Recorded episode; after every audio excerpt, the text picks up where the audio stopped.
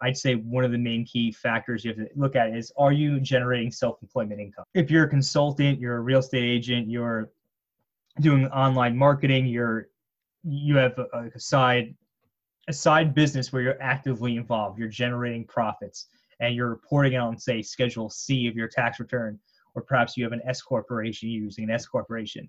Um, as long as you're ge- generating um, income from that business um, and you're paying the self-employment tax or you're you're subject to the self-employment tax, then you're going to be eligible for the solo 401k.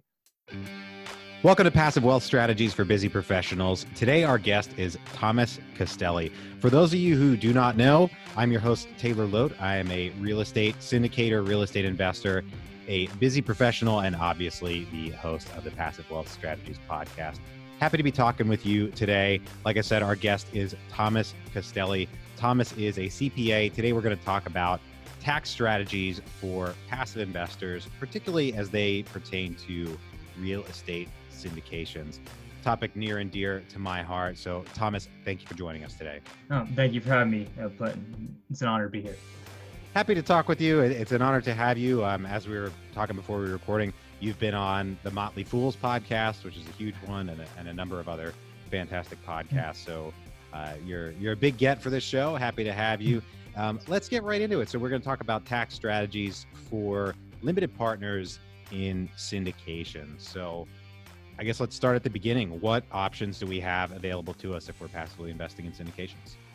All right, so I think I think the first thing just to point out for everybody who's passively investing is in syndications is that you can't use the losses, generally speaking, against your ordinary income, which would be your W two income or your or or your other business income, unless of course you're a real estate professional. I just kind of wanted to clear the air there. I know there's a lot of confusion for limited partners there.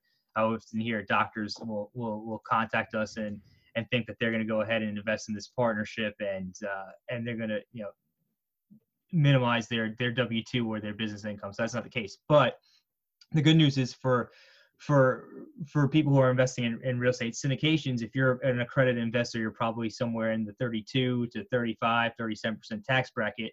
Um, when you're investing in real estate syndication, for the most part, the sponsor who you're investing with is going to use something called a cost segregation study.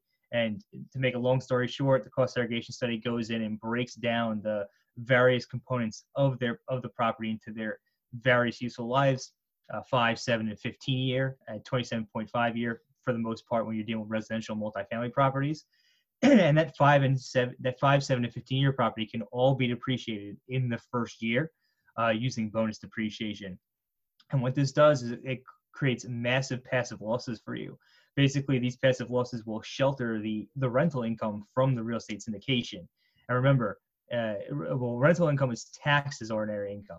So it'd be taxed at your 32, 35, 37% tax rates at the federal level in addition to state. But because you have these losses that are generated by the, the cost segregation study, you're sheltering all that income from tax. Um, also, whatever income, whatever because you're generating such massive amounts of losses in that first year, uh, those will be suspended and they will carry forward for you. Uh, the first thing that they'll do is they'll offset any other passive income you have. So if you have other passive investments from real estate, maybe you are invested as a limited partner in a small business that's generating income, you can use those losses to offset that income as well. Um, you could use that income. You could use those losses to offset future income in future year, you know, future passive income in future years which is definitely beneficial to making sure you're not paying any taxes on the income generated from that investment. Now, here's where there's a particularly a particularly interesting strategy, right? So that's great. You could shelter the income uh, during the time that you own the investment from the cash flows. But what happens when you sell that investment? Uh, well, typically 1031 exchanges on limited partnership interests, unless the entire syndication is going to go ahead and use the 1031 exchange, that's usually not a viable option. The costs to make that happen in that type of transaction just far outweigh the benefits of the deferral. But what you can do is you can in the year in that year you sell the investment in the year that the the syndicate you know sends it uh, sells the the property and then liquidates the the investment you're going to have a capital gain hopefully assuming you made money yeah. and then the way to you know when, when there's a capital gain there's usually taxes but what you can do is you can invest into another syndicate or perhaps a rental property of your own if that's the route you wanted to go, and use a cost segregation study to create more passive losses on that new investment. Those passive losses can now offset the passive or the gain from that investment because that's a passive activity for you. So we'll see a lot of our clients uh, at the real estate CPA, the firm that I work for, they will go ahead and they will, uh, someone will liquidate an investment, have like, you know, so let's just say uh, on a $50,000 investment, you might have a 12, 13, 15K capital gain. And you can just go roll that money back into another investment.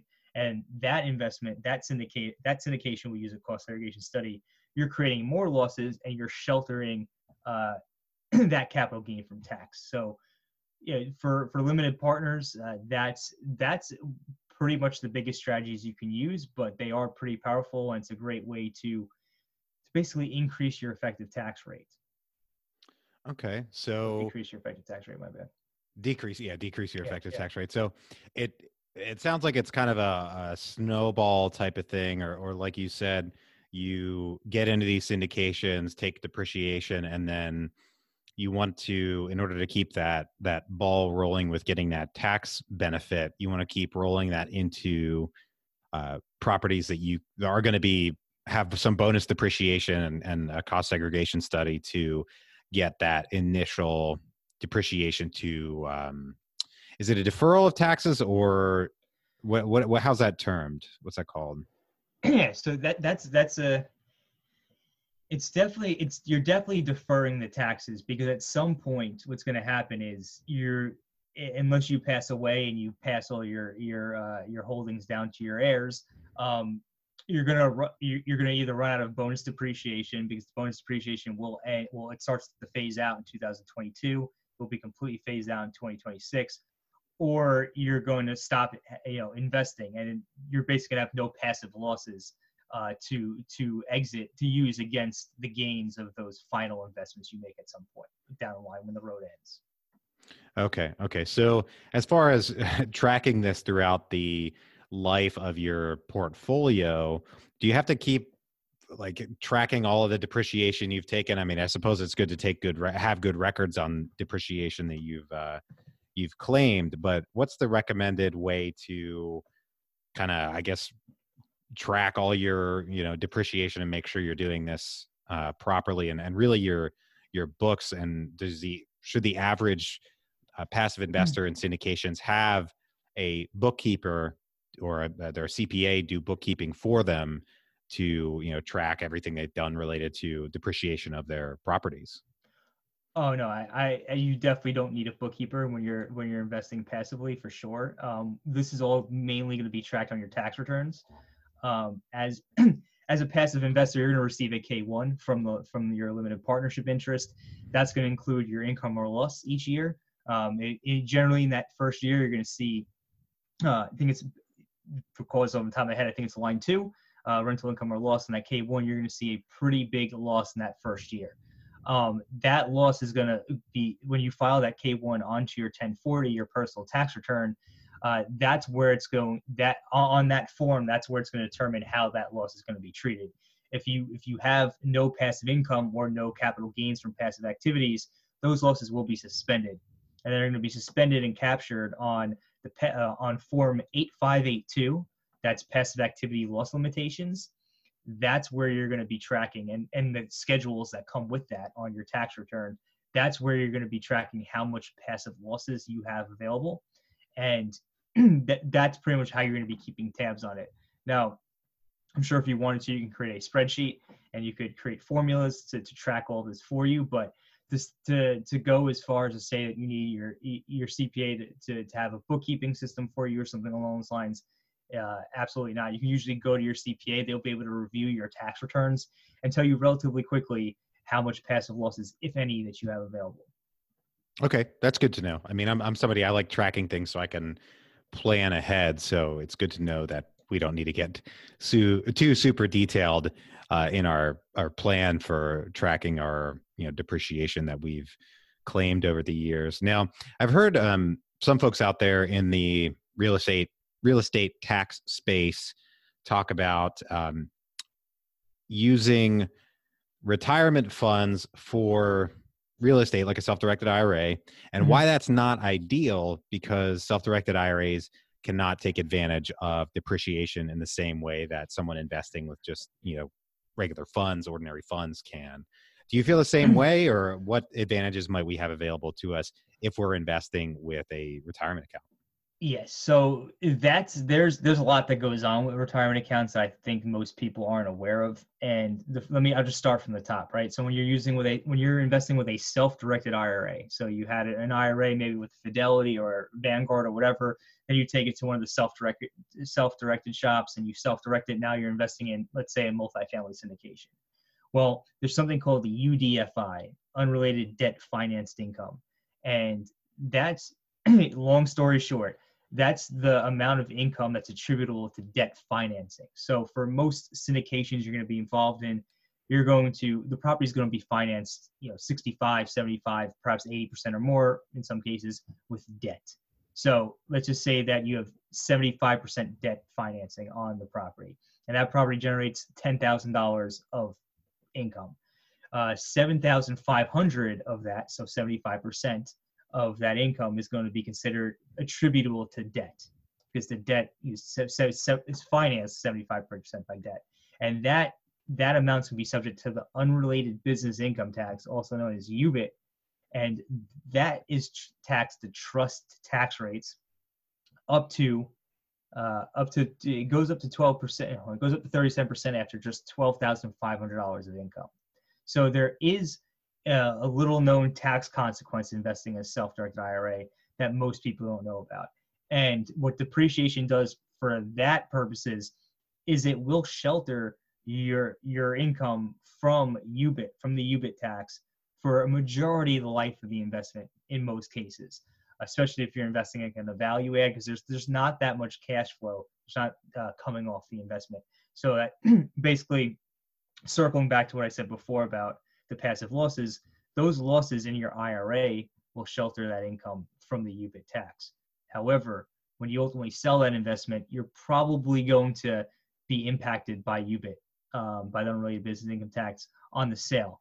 Uh, now, there's been st- studies that have been done, and I've ran my own calculations uh, for clients, and usually it's uh, the total investment impact, usually about one to two percent, uh, when you when you are impacted by that. So it's just something to be something to be aware of. be aware of when investing in a self-directed IRA. There is that tax. Now, if you're going to invest in a if you if you want to do if you want to do that through a retirement account, the ideal uh, the ideal ideal vehicle to invest in syndications is a solo 401k. Sometimes it's called a QRP, um, a solo K. Basically, it's a self-employed uh, 401k for self-employed individuals. Uh, solo 401ks are generally exempt from UDFI on rental properties. So you can go ahead and invest in a multifamily syndication um, through the solo 401k, and you're not dealing with that UDFI. It's completely tax free. You don't have to worry about any, any any of that, which is which is which is great. Um, but I think to just kind of sum that part up, what most people say why it's not a good idea to put real estate into a into a, an IRA to begin with is because it's a, you're putting a tax shelter, if you will, into a another tax shelter. When if you're investing, you know, IRAs, you're not paying capital gains tax on the gains uh, within your IRA. You're not paying uh, taxes on the dividends that you earn within your, your self-directed IRA. Um, when you invest in real estate outside of your IRA, that's the real estates could be sheltered from tax by using depreciation. So when you're putting uh, and that's you know for, for, a lot of people that's the main that's one of the key core drivers of their their uh, them choosing to invest in real estate is the tax benefits especially when you're getting to that higher tax bracket. So when you're putting a tax shelter within another tax shelter you're negating them out. Interesting. Okay. And uh, regarding you brought up the the solo 401k the qrp and that's thrown out there a lot in the online forums uh, for folks saying exactly uh, what you said the the SDIRA is subject to UBIT and the solo 401k is not. So you should go solo 401k. But that conversation usually does not include, okay, who's eligible for a solo 401k? Gotcha.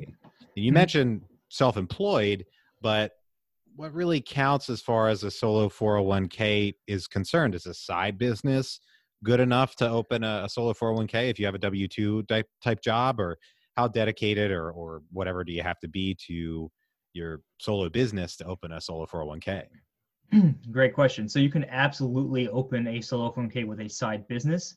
Um, I'd say one of the main key factors you have to look at is are you generating self-employment income?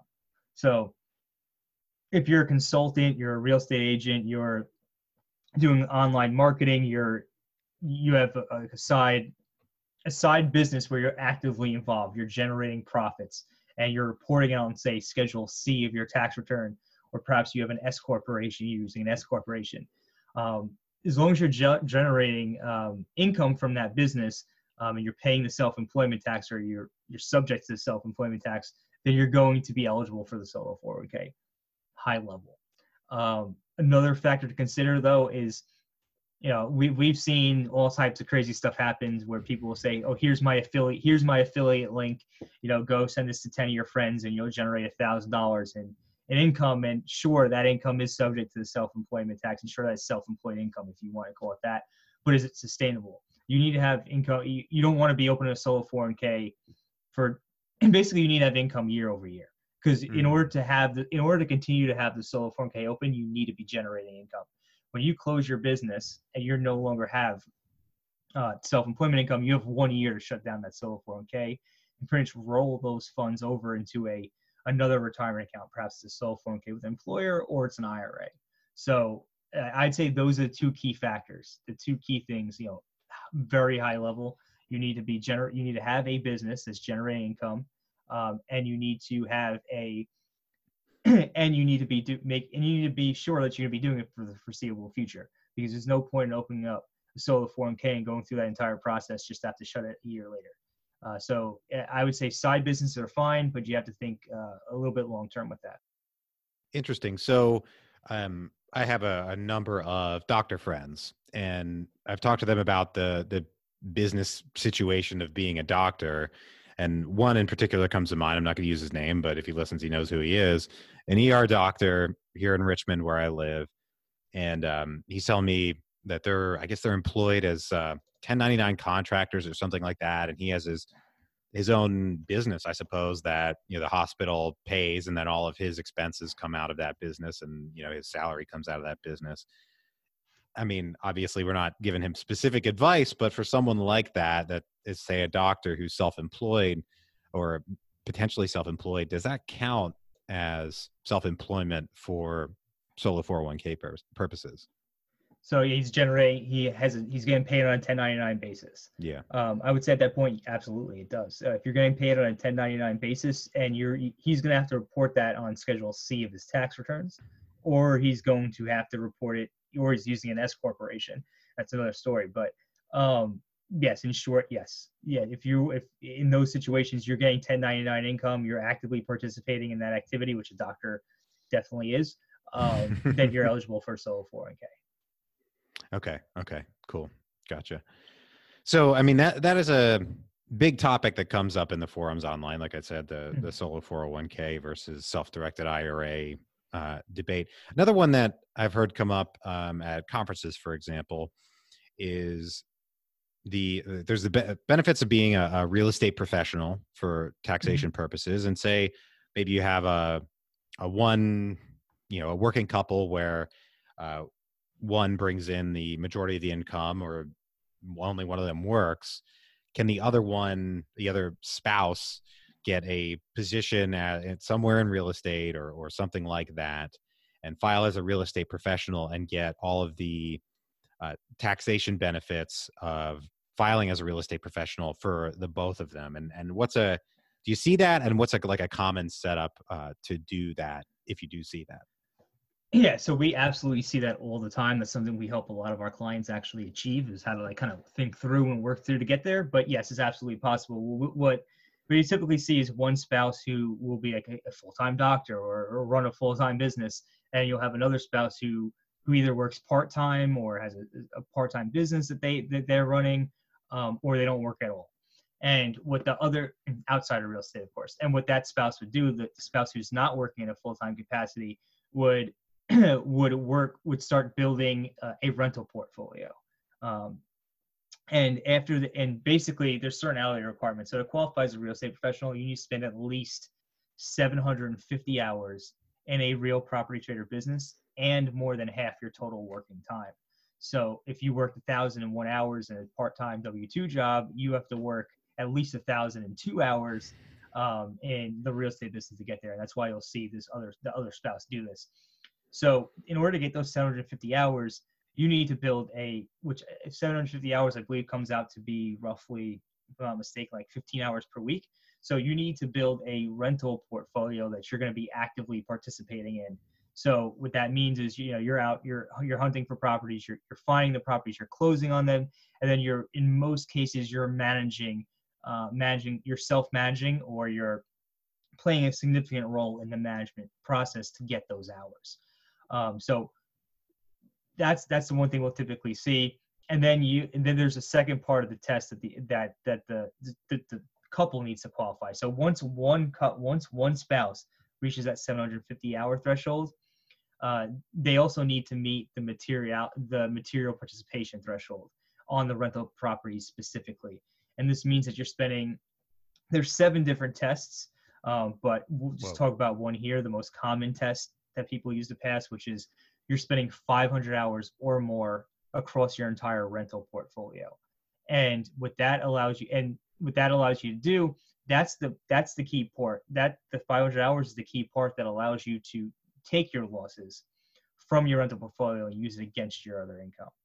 So, I guess just to kind of summarize this a little bit, yeah, what happens is you have one spouse who's working a full-time job uh, there or working a full-time business. You have another spouse either working part-time or not at all. The second spouse who's working part-time or not at all will start uh, will work in a real property trader business.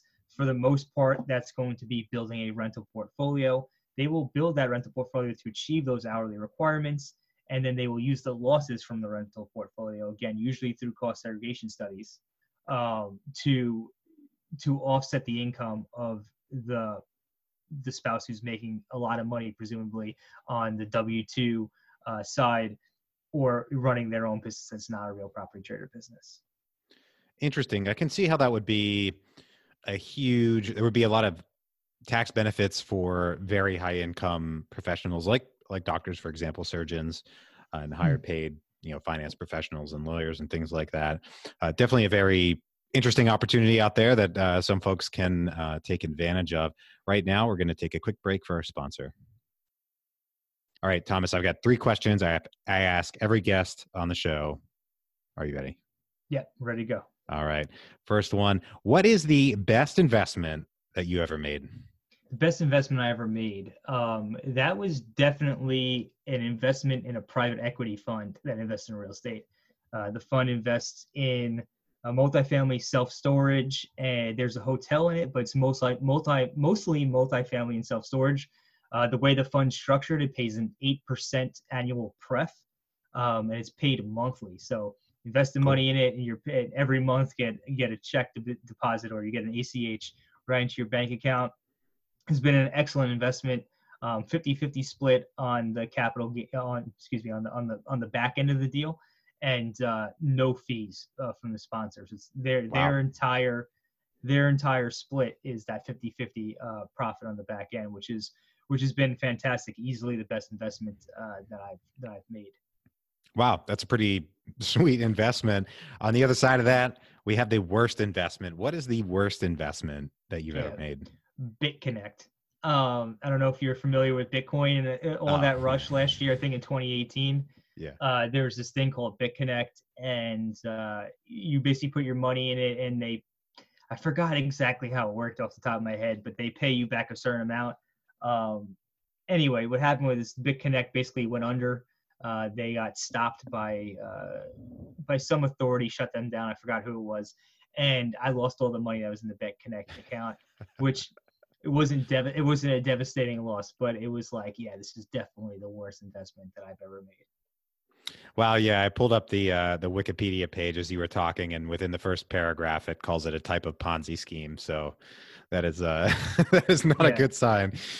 But yeah. uh, I mean, I, I, know a lot of people who lost a lot more money than I did. I know people lost tens of thousands of dollars. I've, I, I don't know people, but I've heard of people losing hundreds of thousands of dollars Ugh. on that. On BitConnect, I only lost maybe a few grand, but still bad investment. Bad investment, but yeah, a couple thousand dollars. Oh well, it's a expensive lesson, but not a, a life changing uh, downside, I suppose. Now, my favorite question at the end of the show is what is the most important lesson that you've learned in investing? The most important lesson I learned is always invest with a, if you're going to be investing passively, uh, always invest in a deal that has a pref. Because the pref, it, it puts pressure on the sponsor to perform and also you're guaranteeing a minimum rate of return or you're getting as close to a guarantee of a minimum rate of return you have. Because there's other investments i could have named uh, as as a, as the worst investment but i basically almost broke even on that deal. Um, made s- small amount of money but that capital would have been better placed in another deal that had a pref and i would have known at least you know i would have had a, a, a good shot at getting at least an 8% return before the sponsor got anything so that would be the most important thing I've learned in investing would be, well, it would be this, it'd be this, it'd be always do due diligence, due diligence on the sponsor and always invest in, in a, in a, in a syndication as a pref, preferred return. Interesting. Okay. So I have a follow up question to that. It's a great answer. Um, we see these days because we're in a seller's market and sponsors want to get deals done. Sometimes we see sponsors doing deals where, yeah, there's a pref in the paperwork, but we're not really expecting to pay the pref. If we're being totally honest, it doesn't really look like maybe the pref is going to get paid. Now, you, my guess is you probably shy away from that. But as far as as a passive investor, how do we see that coming? I mean, it might say a there's going to be an eight percent pref in the you know the, the underwriting but maybe yeah. the underwriting isn't conservative. What do you think about that? Yeah, I, mean, I would definitely say, yeah, I would definitely say it, it, all comes down to the due diligence, and maybe that's the number one piece of advice: do the due diligence up front on the deal. That includes the sponsor, that includes the market, that includes the property to an extent as a limited partner, and it includes the it includes the financial projections. You got to ask yourself: Is this realistic? Because you know we just had Frank Gallinelli on on our podcast, awesome. the guy we, we had him on there and he was and we were talking about at the end of the podcast all these sponsors you see all these uh you see these attorneys for the most part um, they'll write up these these operating agreements and and and waterfall structures that that that don't apply to real life. They'll never actually you, you never actually see them occur in real life. They're all modeled for projection. So i guess really you have to just kind of use your trust your gut use use some common sense um, and just ask yourself and, and, compare deals and do do your due diligence to see is this actually possible, you know, uh, or is this too good to be true, and uh, that won't steer you wrong. I, I, don't I don't think. Yeah, I mean, I see a lot of uh, too good to be true. I wouldn't say a lot of, but um, decent amount of too good to be true uh, these days with folks trying to get mm. deals done. So, yeah, important to watch out. Um, so, I appreciate everything today. If folks want to learn more about you, you mentioned you have a podcast. Uh, where can they find you? Where can they find your podcast? What's the name of your podcast? Yeah, let's have so, it. So we have uh, we have a podcast called the Real Estate CPA Podcast. You can find it pretty much iTunes, uh, you know, iTunes, Stitcher, SoundCloud, Spotify, the, the, whole nine. It's everywhere you can find it. A lot of tax and accounting content on there. Uh, you can find me on LinkedIn, um, and also just wanted to let everybody know we are doing a tax and legal summit uh, specifically for real estate investors. It's going to be tax and legal experts uh, coming up in February, uh, end of February, early March. And if you're interested in checking out the event, you can check it out at taxandlegalsummit.com. Use promo code TOM20 and you'll get 50% off the ticket, which is going to get you the ticket for 99 bucks. Sweet. It's a good deal. Yeah. Awesome. Well, I, I, definitely appreciate that. And uh, I'm going to have to try to get uh, Frank Gallinelli on the show. He's his uh, book on calculating cash flow. It's, it was one of my first books I read about real estate after Rich Dad, of course, uh, mm-hmm. and it's still one of my favorites. I mean, I'm a numbers guy, so you know, I, I gobbled that book up. So that's quite the quite the get you got. Yeah, no, no, absolutely. I think everybody should have uh, everybody should have that book on their bookshelf. Every real estate investor, and you know, Frank was a great guest, and uh, I would definitely recommend you just you just reach out to him just let him know what you want to do. And I'm sure he'd be open to come on the show. Awesome. I'm gonna have to do that. I have a an action item now. Well, thanks once again for for joining us and for all the great uh, lessons today. All right. No, thank you for having me. To everybody out there, thank you for tuning in. I hope you're enjoying the show. If you are, please leave us a five star rating on iTunes, Apple Podcast. Now, I'm going to keep calling it iTunes. That would be a very big help. I very much appreciate it. If you know anyone that could use a little bit more passive wealth in their lives, please share the show with them and bring them into the fold. For now, I'm your host, Taylor Loht, signing off. Have a great day. Bye bye.